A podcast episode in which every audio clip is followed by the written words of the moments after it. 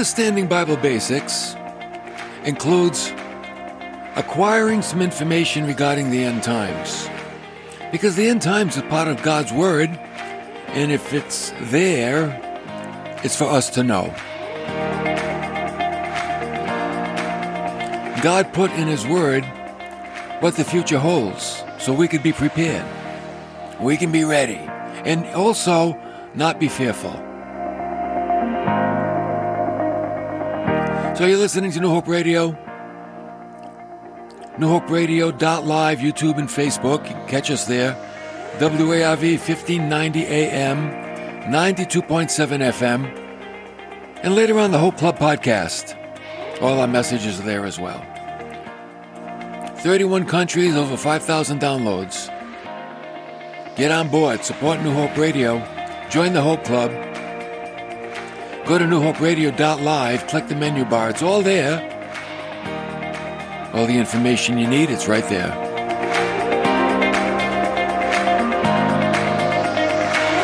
So, what is some of the information regarding end times events? We've noticed a few things. We've noticed the Antichrist. What is the spirit of the Antichrist and who's the person of the Antichrist? We noted the mark of the beast. Ugh, that's going to come in the Great Tribulation. No one can buy or sell without the mark. Can't hold a job. Basically, going to be living underground, probably. It's not going to be a good time. Great Tribulation. That's why it's called the Great Tribulation. So, we're looking at John's vision of these Old Testament events. That's the book of Revelation. And in John's vision, God opens a scroll with seven seals. And they tell of what will happen during that time, the Great Tribulation. And I believe it's rolled up because papyrus sealed with a seal, right? That's, it's a rolled up papyrus with a seal on it. Maybe a wax seal, something like that. So the seal has to be broken and the scroll has to be unraveled. And every time you unravel a scroll, there's another one inside of it, and another one, and another one, until all seven scrolls are opened. Today we're going to begin the mini series, The Seven Seals of Redemption. I mean, Revelation. Wish it was redemption. The Seven Seals of Revelation. And we're going to get to the first two scrolls, the first two seals, okay? So we pick it up in Revelation 5 in verse 1. And here's what John said. I saw in the right hand of him who sat on the throne a book written inside and on the back and sealed up with seven seals. Now, of course, in John's day, they didn't have books with binders like we have today. The book was a scroll rolled up. Okay. Apparently it was written on both sides. In verse two, he said, I saw a strong angel proclaiming with a loud voice, who is worthy to open the book and to break its seals? So it's a special scroll. We know that because not anyone can open it. Verse three. No one in heaven or on the earth or under the earth was able to open the book to look into it. Then I began to weep greatly because no one was found worthy to open the book. Hmm. And one of the elders said to, to me, Stop weeping. Stop crying, John. Stop weeping.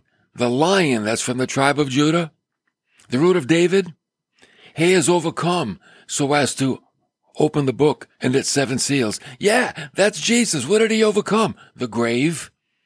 He rose from the dead, ascended into heaven. He's the one that's worthy to open the scroll. So it's Jesus, Jesus Christ himself shows up on the scene and he's going to open it up. And now we're going to look into it. Let's see what it says there. Revelation 6 verse 1. Then I saw when the Lamb broke one of the seven seals, And I heard one of the four living creatures saying, as with a voice of thunder, Come. Now, question. Who are these living creatures? Well, Revelation 4 6 says, Before the throne, there was something like a sea of glass, like crystal. And in the center and around the throne were four living creatures, full of eyes, in front and behind. So, these are those creatures. Okay. Now, let's talk about the scroll before we see what's in it. First of all, the seals are broken and the scroll is unrolled. And we don't see words. You know what we see? Symbols. We see horses and riders as they appear. And then suddenly they vanish off the scene. Secondly, no person in the, vin- in the vision is identified as a living character. Hmm. Thirdly, the symbols are subject to interpretation as far as human wisdom can determine.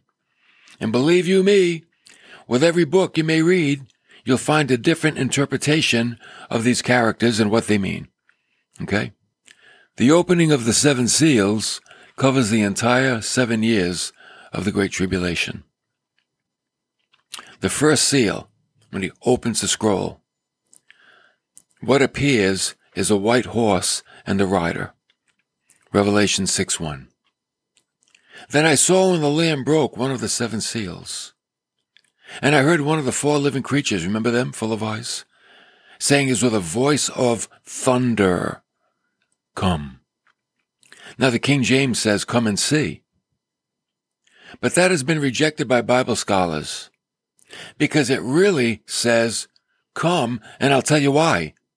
Come and see has a whole different meaning as to the word come.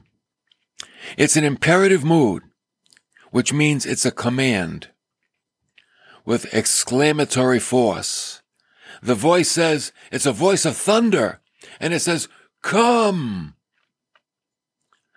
So when he said, when the lamb broke the seals, and I heard one of the four living creatures saying with a voice of thunder, come, I looked up and behold, a white horse, and he who sat on it had a bow, and the crown was given to him. And he went out conquering and to conquer. So this word come, he's not calling the lamb or John to come and see what's in the scroll. He's not saying come and see what is written. He's saying come to the horse and the rider. It's like a movie that's being played out across the papyrus. And here comes the first characters. A rider on a white horse. There are two suggestions as to who or what the horse and the rider represent. First of all, the wrong suggestion. It is commonly wrong to call them Jesus Christ and the gospel as some do. And I'm going to tell you why they're wrong. This is not Jesus coming out in the first scroll. Because in Revelation 19:11 John said, I saw heaven open and behold, a white horse, and he who sat on it is called faithful and true. And in righteousness he judges and wages war. So Christ comes later, not especially during the Great Tribulation. This rider wears many diadems. Hmm. When Jesus comes on the scene, he's going to have his own crown. And by the way, his bride will be with him. That's us. Oh, we're coming back with Christ on white horses too. He's not coming back alone. Oh no. Because he's coming back to set up his kingdom and we're coming to rule with him. So back in Revelation 6, the crown of this rider is a Stephanos, a victor's crown. We've got to remember that these seals, they speak of the disasters to come upon the earth. And to picture Christ in the scene would really be out of place. Jesus doesn't come to bring calamity and chaos and disaster. Oh, he's going to come and make war, but he's going to establish a kingdom of peace. This rider is actually the Antichrist, a counterfeit Christ. He's on a white horse. He has a bow, but he's got no arrows. And he comes in the guise of deceit. We talked about this last time. The Antichrist is the deceiver. The whole world wonders after him. The deception is so strong that the whole world wonders after him. He's also not crowned, but he's later given a crown. He'll be elevated to the head of the ten federated kingdoms of the revived Roman Empire. See, people will give him the crown. Rule over us. Be our king. Be our God. Be our Messiah, is what they'll say. His triumphs will be diplomatic rather than military. He will have wonder working powers. And when he comes, the world will be ready to receive him. You know why? Because all the Christians are gone. You know who's left on the earth at the time of the Antichrist? All Christ rejectors. If they reject Christ, they're going to accept somebody else because of the great deception. He will rise from the ranks until a crown is given to him. As a matter of fact, Daniel prophesied about this in Daniel chapter 11 and verse 21. In his place, a despicable person will arise on whom the honor of kingship has not been conferred, but he will come in a time of tranquility and seize the kingdom by intrigue. Intrigue means something very smooth or flattering. He will use deceptive words to gain the affection of the people on the earth. That's what he will do. Paul said in Thessalonians 2 9, the one whose coming is in accord with the activity of Satan, with all power and signs and false wonders, and with all the deception of wickedness for those who perish. And here's why. Because they did not receive the love of the truth. So as to be saved. See, the danger of being left on the earth in the tribulation when you're not saved is to believe the lie. Right now, there's little lies all over the earth. But the big one, oh, that's the one that's going to take everybody down. The biggest deception of all. That's the Christ, and he's not. He's the false Christ. He's the anti-Christ. That's where he got his name. The antichrist. He's against Christ. The deception, people think he's Christ, but he's not. He's against Christ and everything he stands for. He's the prodigy of Satan. And he's coming out on his white horse. And Paul said, for this reason, God will send upon them a deluding influence so that they will believe what is false. I'm like, wow. Wow. See, delusion is the reward of disbelief. Think about that. For those that disbelieve, they will enter into delusion. For those that believe, they enter into truth. But for those that disbelieve, they enter into delusion. Can you see why true faith in the Word of God is so important? That's where it all begins. Because if not, the only other alternative, delusion, is the reward of disbelief. I'll tell you what, delusion is a very dangerous place to be. You know why? Because it means you think you're in a good place, but you're in a bad place. That's delusion. You ever say to someone, are you deluded? ever say to you, uh, they, they probably said to you because of your faith, are you deluded? And you're like, no, man, I know the truth, but you're deluded. If you don't know the truth of Christ, you're deluded. And with the tribulation to come today, you would be in it all the way up to your eyebrows. So the first horse, the first seal, the voice cries out, come! And the horse and the rider ride out like a movie playing across the papyrus. And then the second seal is open and a red horse enters.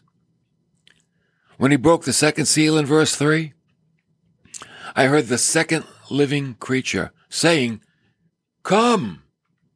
And remember, it's a thundering voice.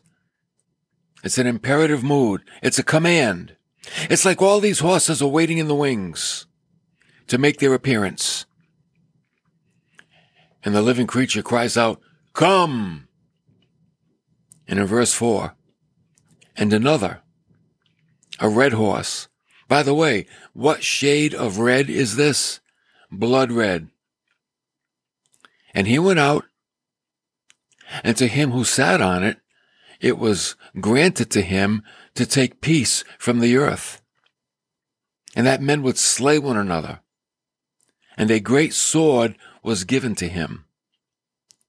So apparently, we're entering into the middle of the tribulation now. The first horse rode out.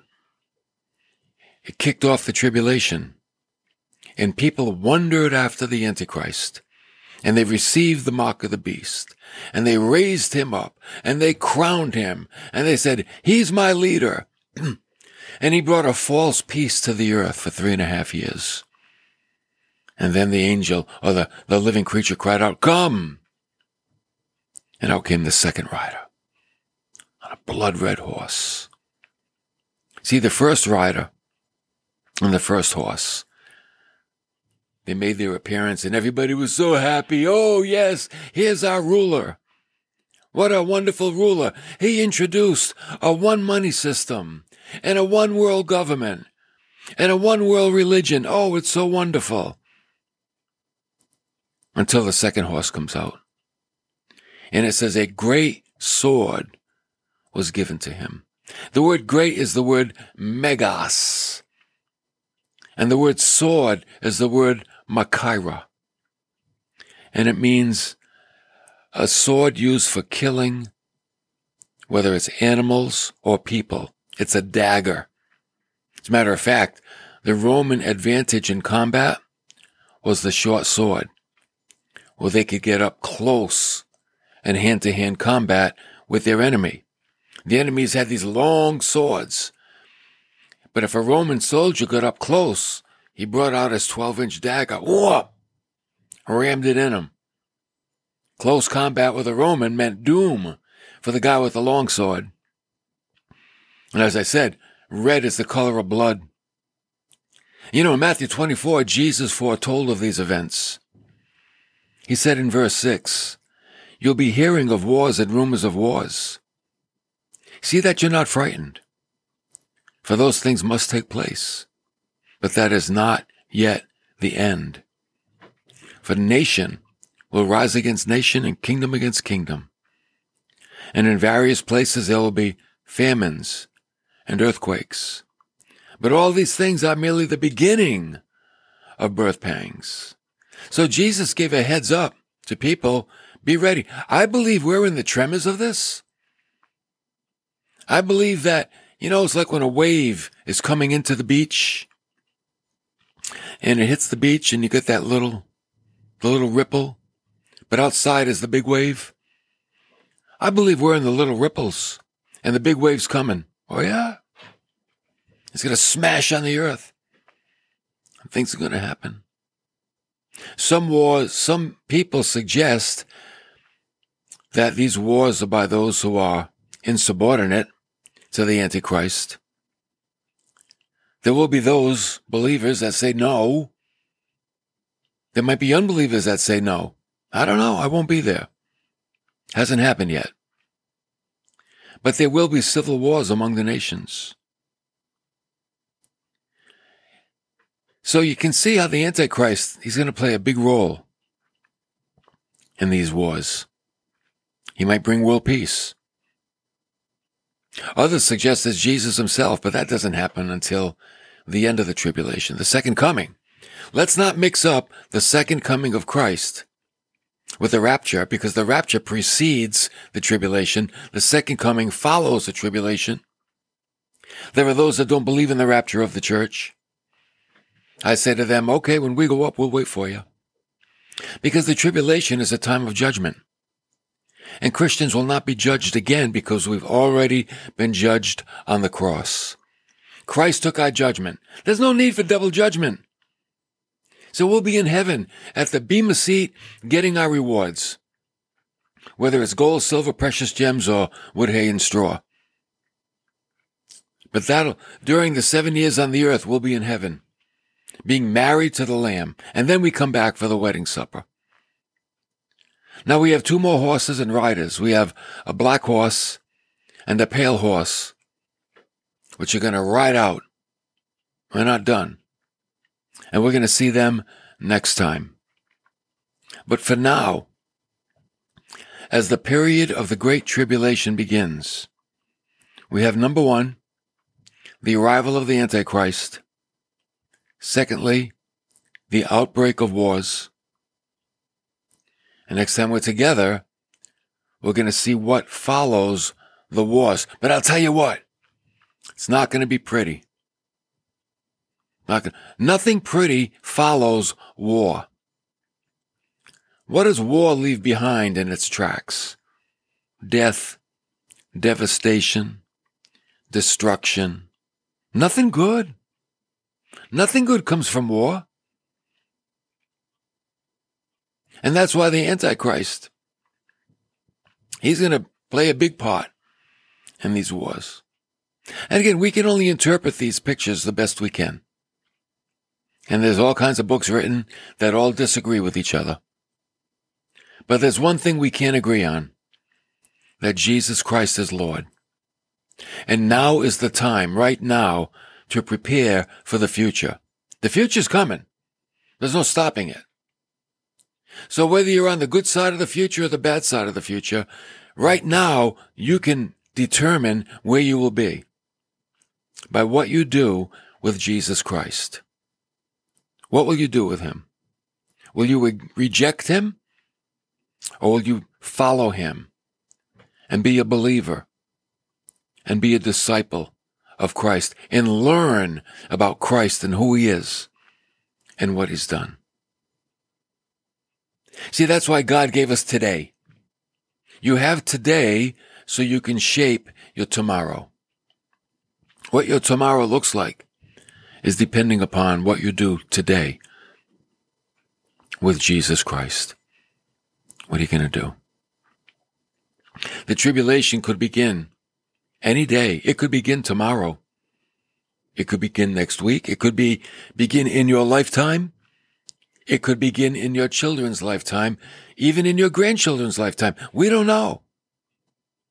But we only have while we're alive to prepare. Are you alive today?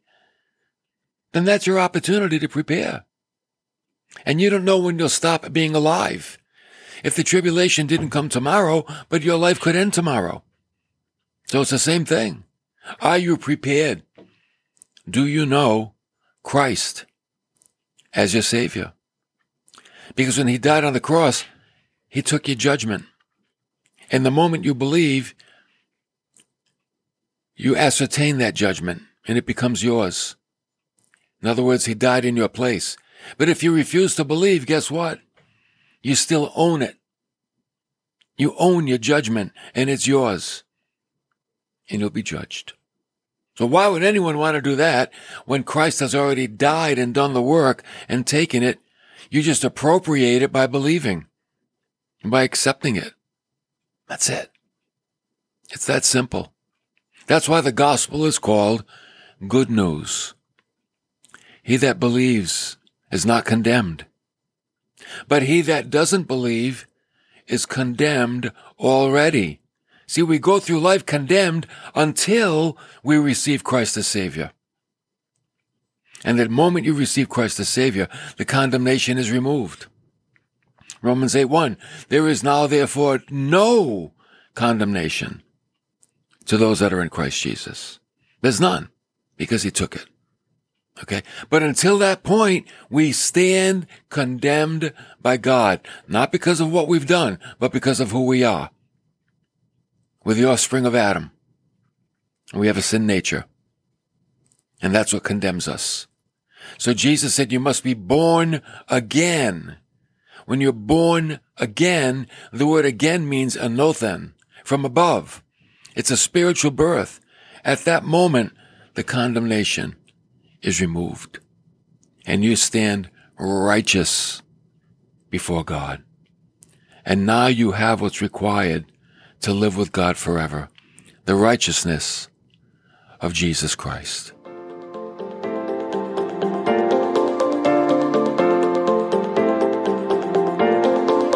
You know, the topic of the seven seals, not a fun topic. Then we're going to get into the judgments. Oh, man. It's nothing anybody wants to go through. People go through it because of ignorance. Bible ignorance. And that's why we're here every day. So people are not biblically ignorant. And that's why we have the Hope Club and the Hope Club podcast. Because we want messages to go out into all the world. Did I say we're in 31 countries? Over 5,000 downloads just last year of our messages. People are hungry for the Word of God. And I believe we bring a good, simple, applicable message that helps people. So become part of our team. Support us. Go to newhoperadio.live, click the menu bar. Get on board for three bucks a week. We'll help you, you help us. That's the way it works. we'll be back next time for more of the seven seals of Revelation. See you next time.